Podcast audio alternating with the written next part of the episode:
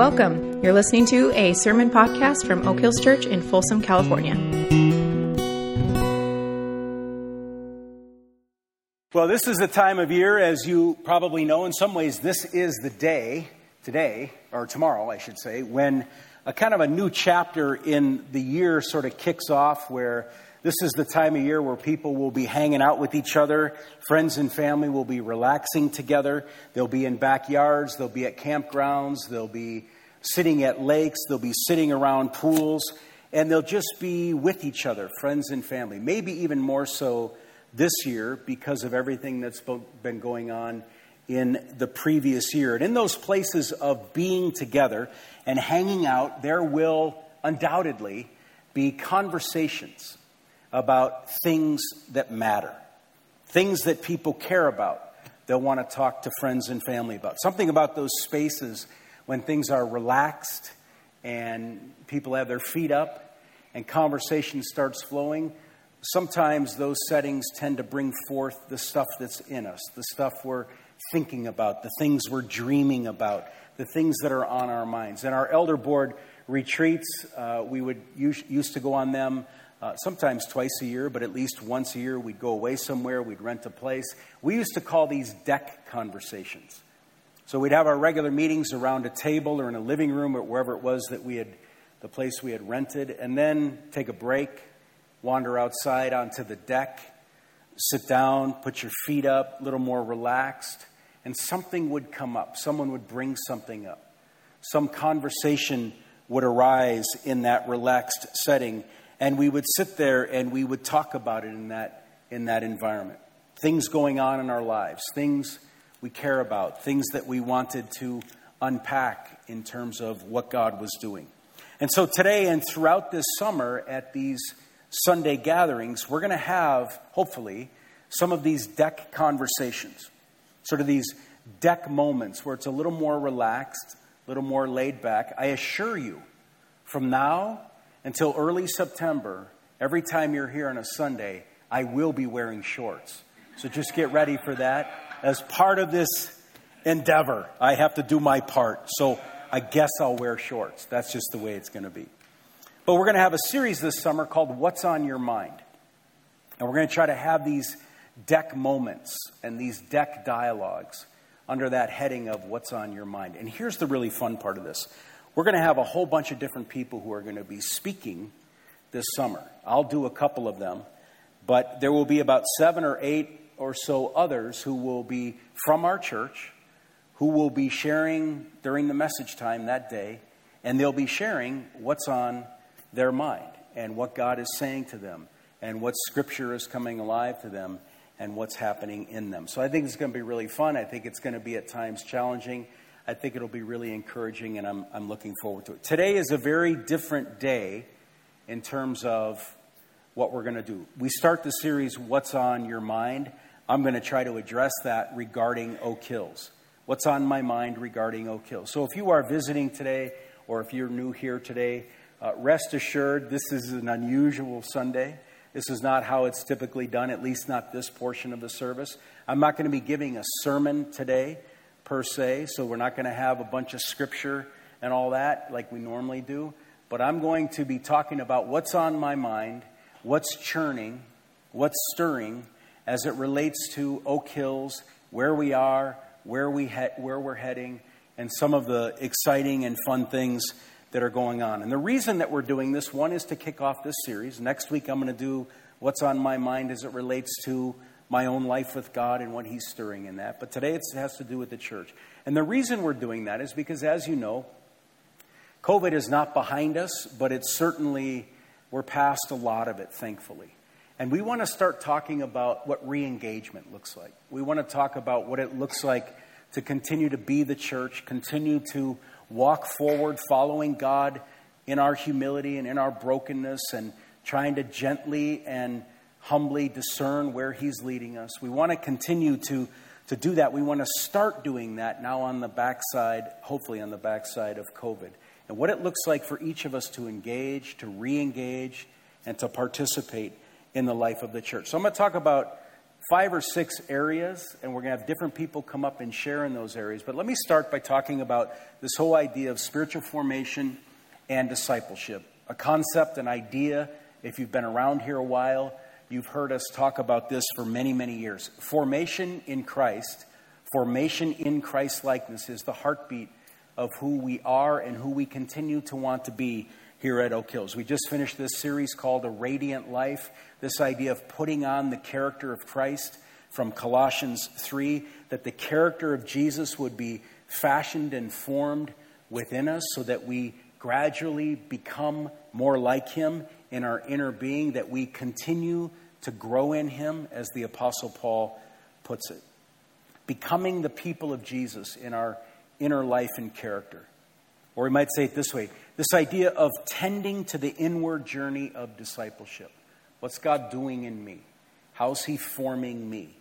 What aspect of my character does He want to replace and transform into His character? And this idea of tending to the inward journey of discipleship is so that we actually have authentic good news to share with the world. Good news that we have experienced, and good news that we are continuing to experience as we learn to walk with Christ.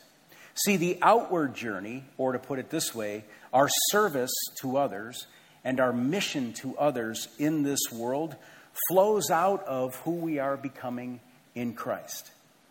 It flows out of it.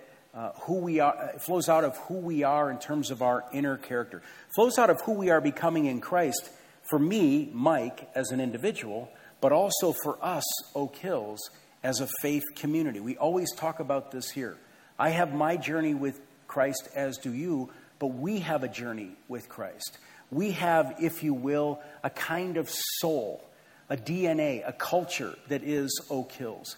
And what is God doing in me and what is God doing in us? So, spiritual formation in Christ likeness, whether individually or communally, um, produces a way of living that is then attentive to the needs of the world. We pay attention to it and we notice these needs. And most especially, we pay attention to the ultimate need this world has which is to encounter Jesus and come and follow him. And that happens as we live this out in our everyday lives. But before we get into all that, when we ignore the centrality of spiritual formation in Christ likeness, when we minimize it, when we sort of dismiss it, yeah, yeah, yeah, yeah, yeah, or when we sort of have the mindset of, you know, well, yeah, of course, I'm being spiritually formed because I'm a Christian, which I would caution us from making that assumption. But when we do that, when we ignore it, our service or our mission to the world often gets reduced to something we occasionally do if we have the time or if we're not too tired. So, paying attention to who we are becoming is paramount in our context here at Oak Hill. So, I want to mention again this journey process that we've talked about many, many times. It's this process that uh, small groups of people go through. It takes about 10, 10 months to go through it. Some of you are in it right now. Others of you have gone through it before. This is essential in our spiritual formation work here as a church. And Elaine Bratton, if you know Elaine, she is the point leader of our journey process. We have an unbelievable cast of volunteer leaders who give them, themselves to this. People like Chris Bertelli, Scott Schaefer, Colleen Gray. They are the facilitators of these groups that help bring forth this fruit of a transformed life. So, if there's anything in that journey process, you've heard me talk about it before, you've heard others, others talk about it. If that speaks to your own need for growth and formation, I would encourage you to contact Stephanie Valadez. It's a pretty easy thing to kind of find out about. There'll be orientations coming up as we get into the later summer, and a new group will start in the fall and encourage you to consider being part of that. Let me talk about mission as the second sort of churning value and emerging thing here at the church. We always talk about three wings of mission there's the overseas wing, there's the local ministry partner wing. So, overseas would be missionaries we support, local ministry partner would be powerhouse playmakers, things like that. And this third wing that we've talked about in the past is mission in our everyday lives. That is, when you leave here, go to your neighborhood, go to your school, go to your job, go to play on your soccer team, be with friends, whatever. That mission that God has given us in those settings, living missionally, in other words, in everyday life. And I think we're pretty decent at Wing 1 and Wing 2 overseas and local ministry partners. But for many years, quite frankly, we've struggled with this third wing. And for many years, we've talked about this third wing and how to integrate it and incorporate it into our lives. We've talked about this idea of what church is going to look like in the future. That in 5, 10, 15 years, church, because of a host of reasons, culturally and other reasons, is going to look different. And so uh, we're living in a culture where increasingly people aren't interested in faith, they're not interested in church. So, what will that look like 5, 10, 15 years from now? So, we've talked about it occasionally in terms of how do we go out and bring the kingdom and bring church, if you will, into our community and into our places rather than waiting for people to come to the church, which, quite frankly, is happening less and less because of things happening. So, Sean Young, many of you know Sean, has worked with InterVarsity for a thousand years. And Sean is a phenomenal leader and thinker on these things of related to mission. And he recently, because we want to learn in this, Sean recently started working with us on a part time basis to kind of bring his experience and expertise that he's learned in InterVarsity and bring it to our congregation and to Oak Hills to help us uh, toward kind of a deeper missional engagement in our everyday lives. So I'm really excited about what Sean's doing. So, Sean, why don't you come up? And if you give him a welcome, we're going to have a little bit of a chat about this. You'll notice Sean is wearing a blue shirt and tan shorts. We sort of coordinated yeah. today. We thought it would look better up front. How you doing? This is the high class service because these, we get these seats chairs. are really I know cushy. Those, those other yeah. things were rather yeah. The rather morning hard. service is for country bumpkins. yeah, I know that's why Sam should have come to the morning service. But anyway, that's another topic. All right. So Sean, why don't you start by just telling us a little bit about yourself? Yeah. Um, so I, uh, you know, 14 years ago moved here from Reno, Nevada, where I was doing ministry with InterVarsity. Um, back up a little bit more. Uh, I got involved with InterVarsity uh, as a college student because I was I was uh, in college looking for some way to keep growing in my faith, and there was only one organization, one ministry on campus. It was called InterVarsity. Uh, joined a Bible study, had a life changing experience through that. Got and just wanted to do more, and so one thing led to another, and um, I ended up getting invited to come on staff with them. It was a three year commitment. That was 30 years ago. And um, so uh, I now serve as the National Director of Chapter Planting, which means I get to train and coach and uh, send young ministry leaders to go plant college ministries at campuses across the U.S. that uh, don't have any ongoing ministry. So uh, just this year, uh, we've launched 120 college ministries in you know through the pandemic. That's awesome. And you've been part of Oak Hills 10, 12, something like that, 10, 12? Yeah, 14 years 14 now. years. Yeah. Okay. So as you think about, you know, obviously Sean has a lot of experience on campuses with this stuff.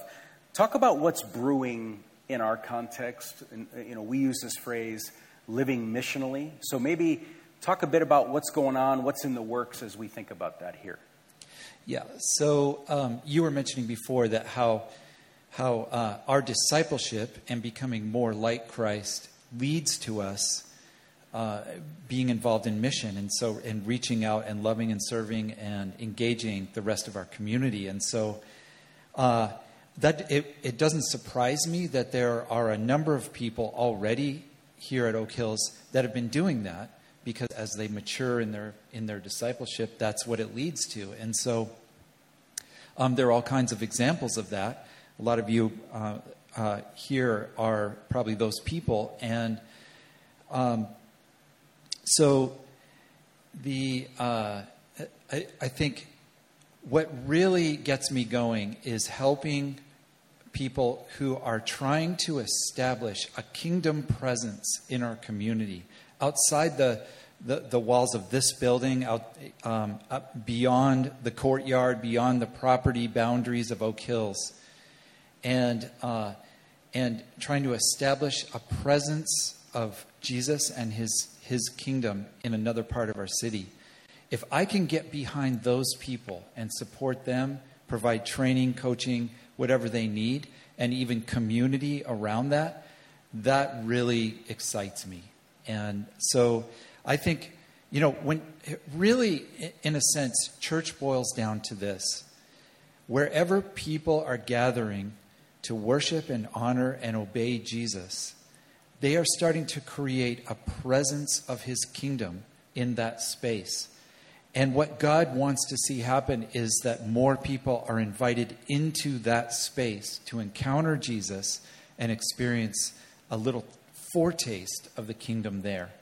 I think that's what church is. And when people are doing that, I think that's a beautiful thing. So, so what's, what's brewing on this is this idea of we want to we want to press out into this. We want to, for some of you that might be feeling this or resonating with this, we want to bring Sean's leadership into this to kind of take next steps so that we can establish some of these kingdom outposts, kingdom presence out in the community where we live and work and play for the purposes of helping people discover who Jesus is. So, as you think about this, Sean, why do you think this is important now? Or why is this kind of reimagining for those that are interested in it? Why is this important that we consider this now?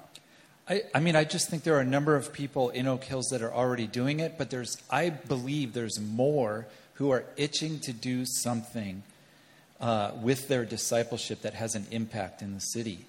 And there needs to be a place for them to learn together, to encourage each other. I mean, it can be challenging to try to try to start a new kingdom endeavor somewhere. Uh, you you come up against opposition sometimes. There's things don't work out sometimes. People don't show up. It can be discouraging. It can feel lonely, and and and in fact, the people that you're reaching sometimes are weird, and that's. I mean, everybody is somebody's weirdo, yeah. and so it's just like we need each other. We need a place that we can help each other and support each other and learn from each other. I want to create that space yeah. because it, it needs to happen yeah. now. So, a long time ago, just as an example of this, a long time ago, uh, Sean and Karen's daughter, Kalena, played on the same soccer team as Julie's and my daughter, Izzy, for a number of years together. And so the four of us were always interacting with people who loved soccer, but many didn't really know who God was. And we weren't the beat you over the head with a Bible type, never would be. But there was always this kind of, you know, how do we be a presence here? I, I know Karen and Sean thought about this. I know Julie and I thought about this, but it was kind of an isolated, we're just sort of thinking about it on our own. And how do we be in these relationships in any sort of way where we're paying attention to what God may be doing. This is the kind of thing we're talking about in neighborhoods, schools, workplaces, places where you play or your kids play. How can we mobilize and be in those spaces together, trying to discern what God's doing? So, as we're at this early stage to this, kind of getting this rolling, who should be thinking about this, or who are we trying to talk to today in particular? Yeah, like, so if you are in a context where you live, work, and play, and uh, you, you recognize there are people in that space that just have no experience with the kingdom of God, and that bothers you, that's probably a sign God is speaking to you. And if you are ready to do something about that, and maybe gather together with a few friends to do something about that, then you're in a great spot to be part of this learning community. Or if you have been part of an Oak Hills group and growing in your discipleship, everything's going great, but you just feel like there's something more we should do together. There's, there's a next step outward. Um, and we just don't know what that means. We don't know what that needs to look like, but we feel a sense of calling to that then this would be perfect for you. So talk about the learning community. Yeah. Kind of a next step. So I call it I call it a learning community just because there really is no roadmap. It's not a formula. It's not a recipe or something. There isn't some manual that you know we're just going to hand you. We are going going to come together, learn f- from each other and our, our experiences, and I'm going to share as much as I can from 30 years of launching ministries, uh, what I can with all of you, and um, so that's what I mean by learning community. It'll probably meet maybe twice a month. Uh, uh, there needs to be some regular uh, rhythm to this, and um, and then there'll be some other things that maybe we can do together. But uh, um, we're going to launch a kickoff event on uh, July 6th at 7 o'clock here. And so uh, you'll probably hear more about that in the future. But um, if, if you feel like you're in that place and you have, you, you have a sense of calling that's growing and you may, you, you're just looking for some more community around that and help for that, then I want to take your calling seriously and I want to support you in that and create a space for that. So um, get a hold of me. My uh, email's in the the um, app, the church app, and uh, oh, it's on the screen. Yeah. This high class Uh, here, Sean. Yeah, and that's my backyard. If you're interested, um, maybe we'll have the kickoff in my backyard. I don't know. Good. So this is great. July 6th, 7 p.m. If something's resonating with you on this, or you're just wondering some sense of what's next in this missional thing, this would be a great thing to come and check out, and we'll get on this journey together. We already have a, a list of about eight to ten people who are going, I want to be a part of that. So I encourage you to, to think that through and hope you can come on the 6th. Thanks a lot, Sean. So, another emerging value, kind of something that's stirring around here, is in the realm of hospitality. By hospitality, we simply mean this kind of posture of welcome uh, to one another and to those outside the church. How do we occupy spaces with a sense of welcoming others and being in that space in a hospitable way. And this is a value that we've had for a long time. A number of these values are emerging and churning. And Ashley Hansen had this marvelous idea not too long ago. She's our director of hospitality. She said, What if we took some of these values that are starting to, to emerge and we had different people uh, from the church or from the staff, whichever it is, who really carry these values? If they could talk about these things and we could capture them on video, and that might give us not just for one service, but long term, people can hear about who we are in these areas. So, I want to show you a video that Ashley made that kind of captures this hospitality value. Hello, my name is Ashley Hansen. I am the Director of Hospitality here at Oak Hills Church. What comes to mind when you think about the word hospitality? It might be a person at a concierge desk, or the person who makes those cute little animal shapes out of your towels at your hotel room, or it might be someone who assists you at the customer service desk somewhere. These are all aspects of hospitality, but what comes to mind when you think of hospitality as it relates to the kingdom as followers of Christ within the church and within our own communities? I wanted to take a few minutes to define hospitality as we at Oak Hills Church view it and why we hold it as such a high value. Your typical church hospitality is viewed as a welcoming handshake, a warm hello, good morning, welcome to Oak Hills Church greeting, or maybe it's a hug or a fist bump as you arrive at church on a Sunday morning. It's offering a tour of our facility, a gift, and any assistance needed, or the presence of answering questions to our visitors. And it often offers free coffee and treats for your congregation. These are all wonderful and important attributes of hospitality that we value on a Sunday morning. However, hospitality is so much bigger than that. While these acts of hospitality are good and important, they're only a small piece of a much bigger puzzle. God designed hospitality to be a way of life for his followers. The dictionary defines hospitality as the friendly and generous reception of entertainment of guests, visitors, or strangers. The Christian definition of hospitality is welcoming the least of these with no concern for ambition or advantage for ourselves. Faithful hospitality usually involves laying down our lives in the little places and in the small acts of sacrificial love and service. It's the creation of free space where a stranger can enter and become a friend. It's the expression of respect and recognition, radical welcome to all. It is a means of meeting a need, and it needs hosts of local groups of believers who can show this love and expression towards all. Hospitality, as God designed it, has been lost over the centuries. His original design was for his people to love and care for the least in society by the way of invitations into their homes for meals, caring for the sick and lonely, providing a need for a family, a place for an out of state people to stay, and doing it without the expectation of anything in return. But now these hospitality values of God's are being shown through public and secular means, and less and less by His kingdom people. We at Oak Hills want to recapture God's original vision for hospitality. We view it as an act of love and care in a personal way, far beyond the Sunday morning handshake, though that Sunday morning handshake is just as important. So, what does it look like to invite a stranger into your home for a meal? Or providing a room for a few nights to someone who needs help? What does it look like to show dignity to the people whom the world deems less than? What does it look like to provide a meal or a grocery run or a helping hand around someone's home? These are all ways that we can show hospitality to each other. Hebrews 13, 1 through 2 says, Keep on loving one another as brothers and sisters. Do not forget to show hospitality to strangers. For by doing so, some people have shown hospitality to angels without knowing it.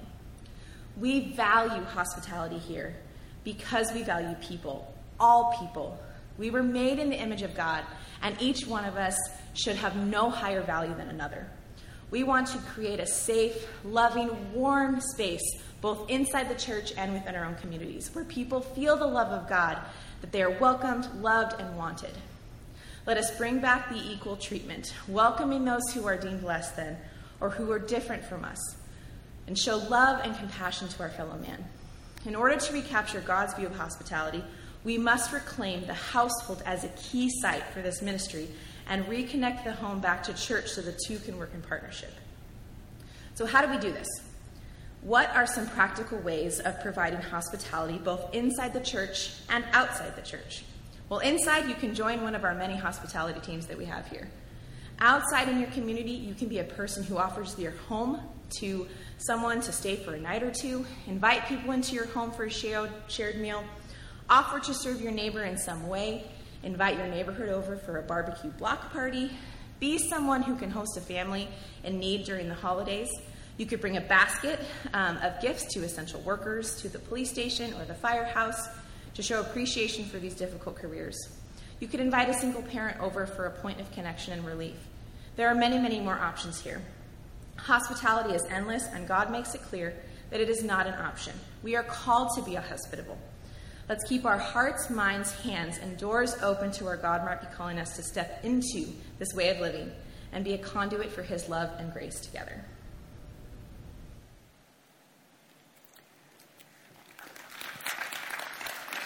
So that's hospitality. And again, there are a lot of you that are really good at this. And if you're interested in finding out ways to uh, that we're thinking of or that we want to partner with you in terms of the use of your home, your space for these purposes, you can simply contact Ashley. Let's talk for a bit about family ministries. What do I mean by that? Children's ministry, youth ministry, young adult, college age, young couples, young, young families, this whole idea of uh, what does it look like to be a church that is invested in family ministries? And this is where our intergenerational value, as we talk about old and young being together on this journey together. And we want to continue to invest in these family ministries. In fact, one of the areas where there's a lot of stirring and churning is around family ministries. And how do we continue to invest and pour ourselves out and make space for children and for youth? And for their parents in this strange culture that we are living. We don't talk about this as younger people being the future of the church. We talk about this as being essential to who we are. They shape us, there's mutuality in the relationship. We learn from younger people, they learn from us. And how do we make room in our congregation increasingly so children and families have a place here? So, again, this is our intergenerational value. We've been intentional about this for years to bring young and old together and to reflect the body of Christ in those differences as much as we can. So I'm really excited to have finally our next youth pastor, Alyssa Krieger, and her husband Nick. I believe they arrived uh, yesterday. They're going to be moving in this week. She'll be starting up very soon. I'm really excited about the work she's going to do. There's a lot of stuff planned already for this summer in our youth ministry. Some of you may know that we started looking last year for this youth pastor. It's been a long process to dig into. Things really ramped up in January. And our goal all along was let's have somebody here by early June so we can take advantage of and maximize this summer. And Alyssa is now here, Nick is here. They're going to be off and running, and we're really excited about that. Our leadership team of Colleen and Jackie, while she was here, and um, Aaron, the work they've done, our volunteer leaders have been unbelievable. And it'll be great to have our new youth pastor and to move on and ha- uh, get going with what her vision is. Colleen made a comment a couple of weeks ago to me. She said, We have spent a long time focused on youth and I think we now need to give the same kind of emphasis to children and their families. And I couldn't agree with her more. And this is one of our points of focus. This is why we're talking about this today. This has been stirring, it's been churning, and this is going to be on the front of the radar for the next half year at least. We've got some things planned to prioritize this and to pour into this. But the thing I want to talk about today is I want to announce to you another person that we're going to be hiring who's going to be giving his energy and his effort and his skills in this family ministry area is David Holcomb. So, for those of you, apparently some of you know him. So, some months ago, Dave resigned from his church down in Southern California, and he and Carolyn made the decision to move back up here to Folsom. He's actually going to live about a mile from where Julie and I live. And uh, Dave has four children, ranging from 17 to 3, I believe their youngest is. Uh, so, Dave, as he says, I'm going to be involved in family ministry for a long time because he's got a, a, a, span of, of children there. So, Dave was moving back. They were kind of in this unknown in terms of what his future would be. And he and I got talking and started thinking about what a role here might look like. And um, been a lot of conversations with elder board, with administrative council. Um, for all the details aren't important, but we've came to this point of, of deciding, hey, let's do this. And so Dave will be partnering with Colleen in terms of children's ministry and Alyssa in terms of youth ministry. And the three of them will be our family ministry team. And Dave's sort of unique part of that role is going to be that Dave is going to be giving himself to helping our younger families and our uh, youth and children, kind of helping the whole family, the parents and our children, sort of connect together in ways, be together, sort of coalesce as a group, and then bring the things that Sean is talking about, the missional living kind of a thing, into those spaces with younger families. So you think about stuff like the soccer team I mentioned a moment ago. And families, many of you have children in all sorts of different sports. Dave's job is going to be in part to kind of help those families think about how can we be missional in this space. So Dave will be working with Sean and I and Emily Huey and Scott Schaefer and some others on how do we walk this missional stuff out. And Dave will be focused on younger families and younger couples uh, and, and children to actually do that. He'll be speaking on a regular basis. And so we're looking forward to having Dave here. Dave is going to start working um, in September, September 1st. It's a part time job. He'll be working about 30 hours uh, a week. They arrive, I believe, on June 9th. Dave's got some stuff to do still down in Southern California. So he'll begin on September 1st, and we'll, we'll uh, keep going forward. I'm excited to have both Dave and Alyssa here. Let me talk about serving for a minute. And um, this is another one of these areas as we think about re engaging and reconnecting in the life of the church. Uh, I want to talk for a bit about serving. I'll tell you something, I've said this before. We're not into building an empire here at Oak Hills. There are more things about this place that are unimpressive than there are impressive. And that's true of me. That's true of the culture of the church. That's true of who we are as a church. So this isn't about empire building, nor is it about trying to convey some idea that what happens at this campus or in this room is the totality of what it means to be church because it's not, and it's not by a long shot. And a big part of where we see God nudging us is what we talked about earlier this idea of moving out into spaces in the neighborhood, in the job, in the schools, and so on. But at the same time, I don't think this is an either or. I don't think it's the ministry is out there, not here, nor do I think it is all the ministry is here, but not out there. These either ors tend to very rarely be true. And so there are things that happen here every week, all week long, on Sunday, other things that happen. There are things that go on here that are important to our spiritual life and formation, our walk with Jesus, our relationships with each other, and things happen out in our everyday lives school, work, play, etc., where we encounter God and build relationships, etc.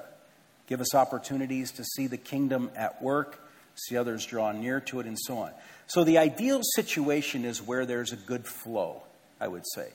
In other words, we gather, it's good, and then we scatter. And that's good too. We have this campus and we use it, this building, these facilities, and we have our lives where we're increasingly engaged in kingdom work and we're fo- following what God is doing in our work, in our school, etc. And God is, working, is at work in all of these settings. But it keeps a lot, it, it takes a lot of people and work to keep all this going. Again, not talking about an empire. Not talking about, well, let's just prop up 1100 Blue Ravine Road so we're impressive. I'm not talking about that. But it takes a lot of work to keep all this going here and beyond here. Case in point, coffee doesn't make itself. So there's people, they show up and they do that. Grass doesn't cut itself. These things Sean's talking about, these missional communities, somebody's got to give leadership to those things. Somebody has to be hands on, be the pastor, if you will. I'm talking about you being the pastor in those settings. There's a lot of things that, that are required to kind of get things rolling. So, on the screen, you'll see this thing called participation opportunities. And you go to our app, you go to our website, you click on where it says that, and it will take you to a form that shows all these different areas of our church and places where currently we need a lot of help. Now, I was going to go through all these areas and talk about them and kind of talk about at least one area in each of the areas where we need people to step up and serve and get involved. Some of these things are in the uh, areas that are here at the campus, others are talking about things that are out in the community. I was going to go through some of that, but we don't, we're a little bit short on time. So I want to focus just on one area. Don't misinterpret this as that I'm overinflating the importance of Sunday, but I just want to be straight up with you on this. We need some help in our teams that make these Sundays happen. Tech team, multimedia, sound. There's a group of people sitting up in this balcony uh, over most of your right shoulders, and they've been here since about six o'clock this morning, six thirty this morning. They've been putting stuff together, checking sound, doing it outside, moving inside, putting slides together, making sure the sound is right. And we need some of you to step up and get involved in that. A couple weeks ago, our youngest daughter, Izzy, was here for a service, and Jordan's up here, uh, I was outside. He's doing his worship thing. And the music part ended, and she says to me, You know, Jordan sounded good today. I said, What are you talking about? He sounds good every day. He's awesome voice. She goes, Well, when I was in Spain and I was watching online, he didn't sound good very often. He often sounded not so good. So she thought Jordan's an okay singer because she's watching on her phone or her computer and it doesn't come through the same as when you're in person. So we have a sound person up there right now who's making sure that, you know, I don't sound like an idiot and it stays on and all the rest of that. Well, they can't control whether I sound like an idiot, but you get the point. And but online, the sound is all different. I just found this out recently. It's fascinating to me. The whole sound thing is all different. So there's people watching on their iPad, they're going, man, that music stinks. They don't know how to play guitars. It's not that. It's that we need a sound person who can control the sound for what's coming through the streaming devices that we anticipate using for a long time in the future unless we don't have people to help out. So that's a really important issue that we need help with right now. We don't have enough people helping to set up and take down that outside service. In fact, we're at a point, I don't say this in some sort of, you know, this isn't like a threat, it's just reality. The, the folks who are in on this, Manuel, Jordan, and some others, they said to me this week, Mike, you need to realize we're only a couple weeks away from having to get rid of the outside service and only do the inside because the setup, the takedown, and the transition is just too much and we're burning our people up. So, it's a long winded way of saying we need help. We need people to volunteer. I want to encourage you to click on that participation op thing, opportunity thing on the app or the website. See all the different areas that need help. Click on one or two and see if you can't re engage and get involved. One more topic I want to cover, and it will probably be the least pleasant for you and for me. It's the subject of money. So, some good news first. The debt on our building. You remember back in 2014, we went to work to reduce our debt, and then we did it again in 2018. In 2014, the debt we had as a church was $2.8 million. And today in 2021, that number has been reduced to $570,000. So it's been an amazing adventure that we've been on for the last seven years, and we've taken a massive bite out of our debt. We expect that if all we did, and we intend to do more, but if all we did was make our regular monthly mortgage payments, we think in the next five years, maybe a little less than that, that $570,000 will be gone. We'll have zero debt. Now, you think about this from the standpoint of what Sean's talking about this idea of thinking missionally, this idea of what's out in the future in terms of what the church will be. Well, we have just positioned ourselves in a very near future to not have any debt, which what that does is it frees us up to follow where God's leading without worrying about can we make the mortgage payment. And that is a huge thing. It's a big, big chain that we're just about ready to snap in half and be freed from. So that's a really cool thing. Here's the not so good news our offerings are what you and I give each week when we are in, in, in our life, whether we give online or give in person whatever. That's what our offerings are. We don't have an underwriter who carries the financial obligations of the church, or maybe I should say it this way we do have an underwriter. They're sitting next to you and around you. So we are the underwriter. Uh, the budget of our church comes from the people in our church who give their tithes and who give their offerings. So in 2021, so far, year to date, our offerings are down by 16% over where the exact same place we were last year. We expected some of this. We projected to be 4% down, but right now to date, we're 16% down. Now, that wasn't totally unexpected. Whenever there's an election, that tends to get people nervous. It's not uncommon for people to, you know, pull back in a little bit. The pandemic, that little pesky thing, probably caused some of this because that was a big deal. Some people started, maybe forgot, uh, or other people have left and they've gone on to other places or whatever. 2020 was a really good year financially for us, but 16% down in 2021, that's a pretty big deal, and it's not a sustainable number. So we need to try to turn this around as much as we can. Now, I could talk about this for a long time, but Jerry Versaput, part of our church forever, part of our admin council, one of these value videos I asked Jerry to do one on money. And again, what Ashley said are all Ashley's words. What Jerry's going to say are all Jerry's words. So let's take a look at the video. Hi, my name's Jerry Versput, and I've been around the Oak Hills for about 26 years. Almost 20 of that was uh, serving on the elder board, which I'm not doing at the moment, uh, although I am still on the administrative council. So Talking about giving has always been an awkward topic for Oak Hills, although it's less awkward for me now that I'm not on the elder board and I can talk just as a, a member of the church. It's awkward mainly because we're painfully aware that giving has been abused by churches throughout history. Even when Jesus and the disciples were traveling around, people donated money to provide for them, and Jesus put a guy in charge of the money who was skimming some for himself. So obviously, Jesus knew about it. So it really shouldn't be an awkward topic, even though historically not everyone has been a good steward of what people gave. I'm pretty sure our faithfulness in giving and the faithfulness of those who are responsible for the money after it's been given are evaluated separately. God established giving as a necessary practice, starting with Cain and Abel. And there's a long list of Bible verses from both the Old and New Testament that either lay out specific guidelines for giving or indicate that regular giving is simply assumed for every believer. It's clear that giving is a non negotiable part of a spiritual life. So Oak Hills believe it's, believes it's important to teach on it despite the awkwardness and skepticism that always gets expressed whenever the subject of money comes up. As is true for most, if not all, spiritual practices, there's both a spiritual side and a practical side to giving.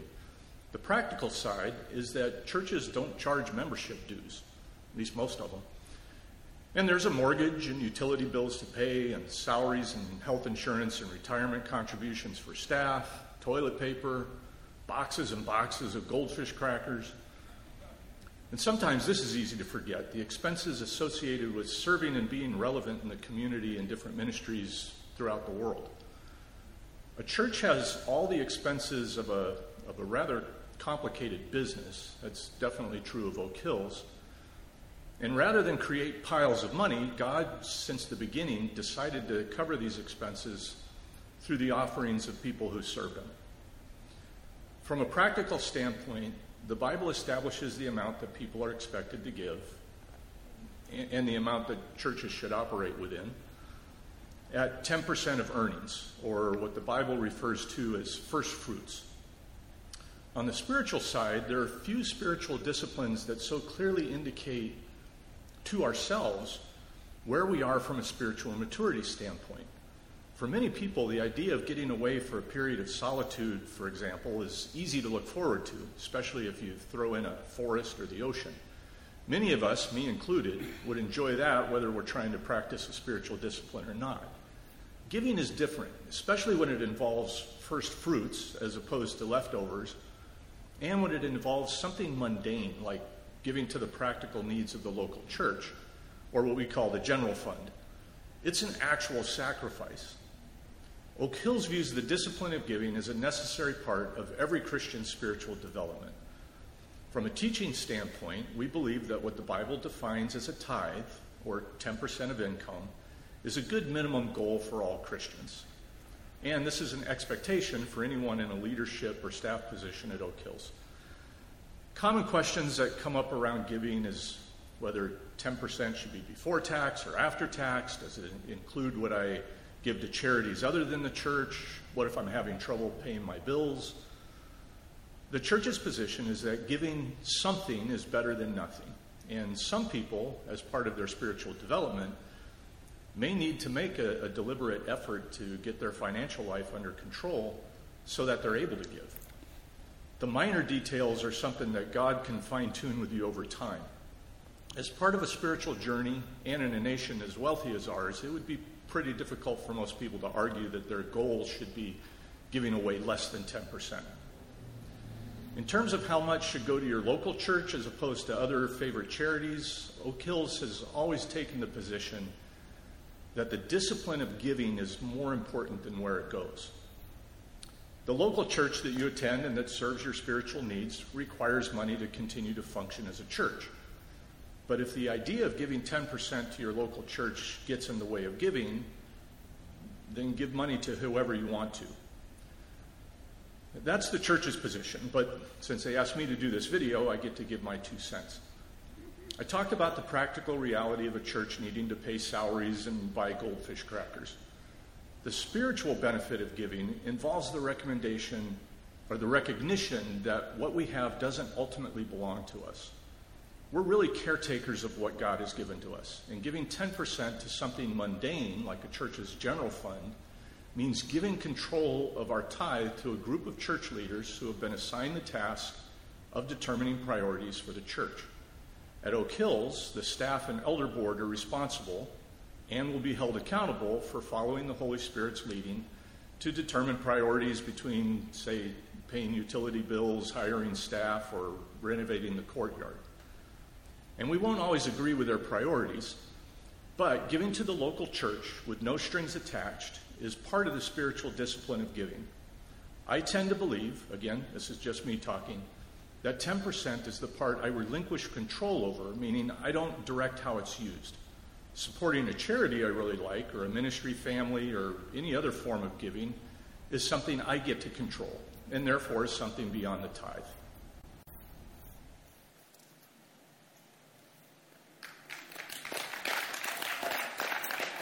Pretty important words from Jerry and something for us all to think about. I knew I was going to be talking about this today, and so a couple months ago I had a joint meeting with the admin council and the elder board, and we talked about in that leadership circle about the importance of giving and our own giving as leaders. This week, because I knew I was going to be talking to you about this, um, I sat with our staff leadership. Actually, last week I sat with our staff leadership and talked about this. We talked about our giving as leaders in the church.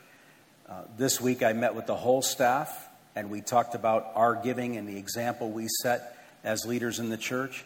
Last this past Thursday night, I met with our elder board.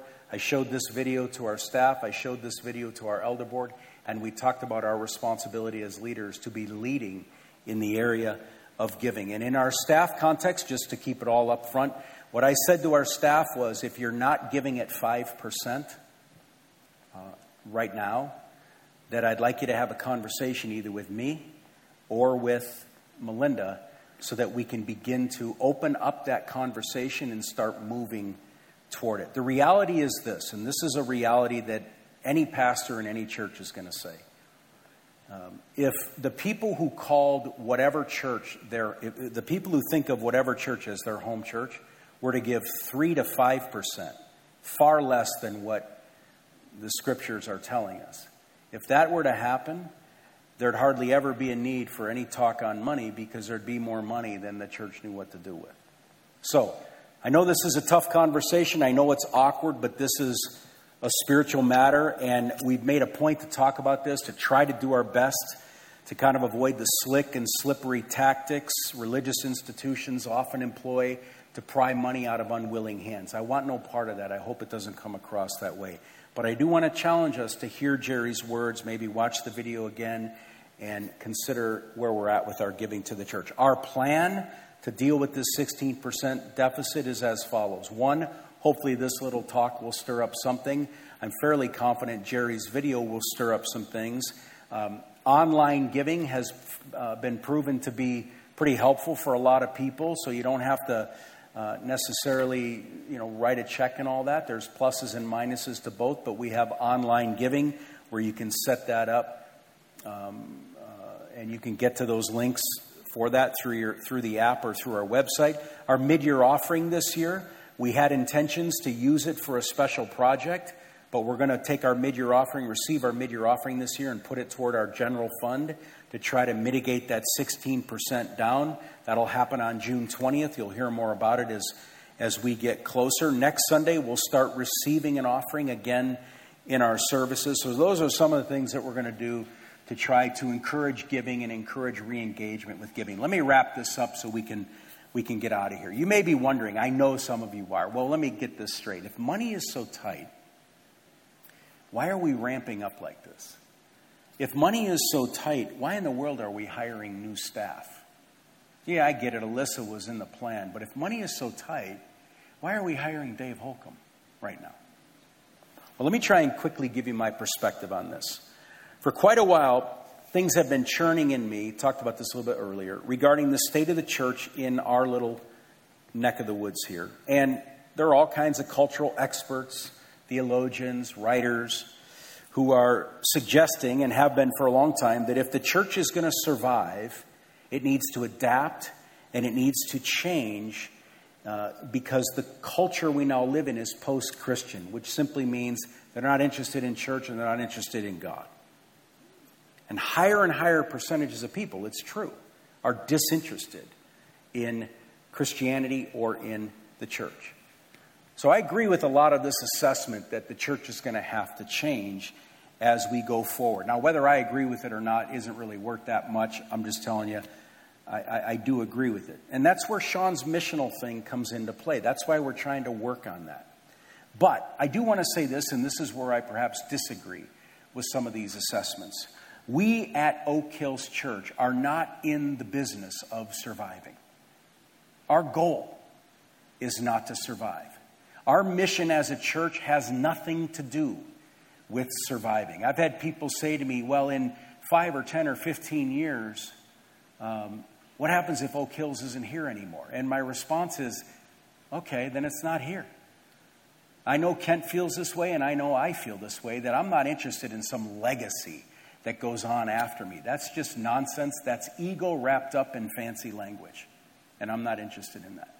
What I'm interested is in us being on mission now and following God's lead now and doing what He wants us to do now and loving one another and sacrificing for each other now. And if that means in 5, 10, or 20 years the church isn't here, then that's His business. So there's two big mistakes that I, am going to work hard for us to avoid. One is to stand still, hunker down, be afraid, and stay put, hoping we survive. You may not realize this, but there's hardly a bone in my body that is oriented that way, and I'm not about to go find one now. That's just not in me, nor do I think it is the right thing. The second big mistake I want to avoid is this thing that comes along says, well, if the church is going to change, we should trash everything right now, downplay the church, dismiss the church, throw it out, you know, baby out with the bathwater kind of thing, and just pontificate on what church should be without regard for what the church currently is. I, I don't want any part of either of those. What I do want is let's go forward together. Let's walk into this unknown adventure together as God leads. And along the way, let's do it together and let's have fun as we do it. So, our elder board and administrative council and staff leadership team have all met together in recent months to talk about what do we need to do? What play should we run? Our elder board and admin council met again a couple weeks ago. And I and we as a leadership team do not believe now is the time to play it safe and hunker down. To be afraid, oh, 16%, let's just tight. We just don't think that that's the right play right now. Now is the time we think to make a move. Now is the time to run a play and get the ball down the field.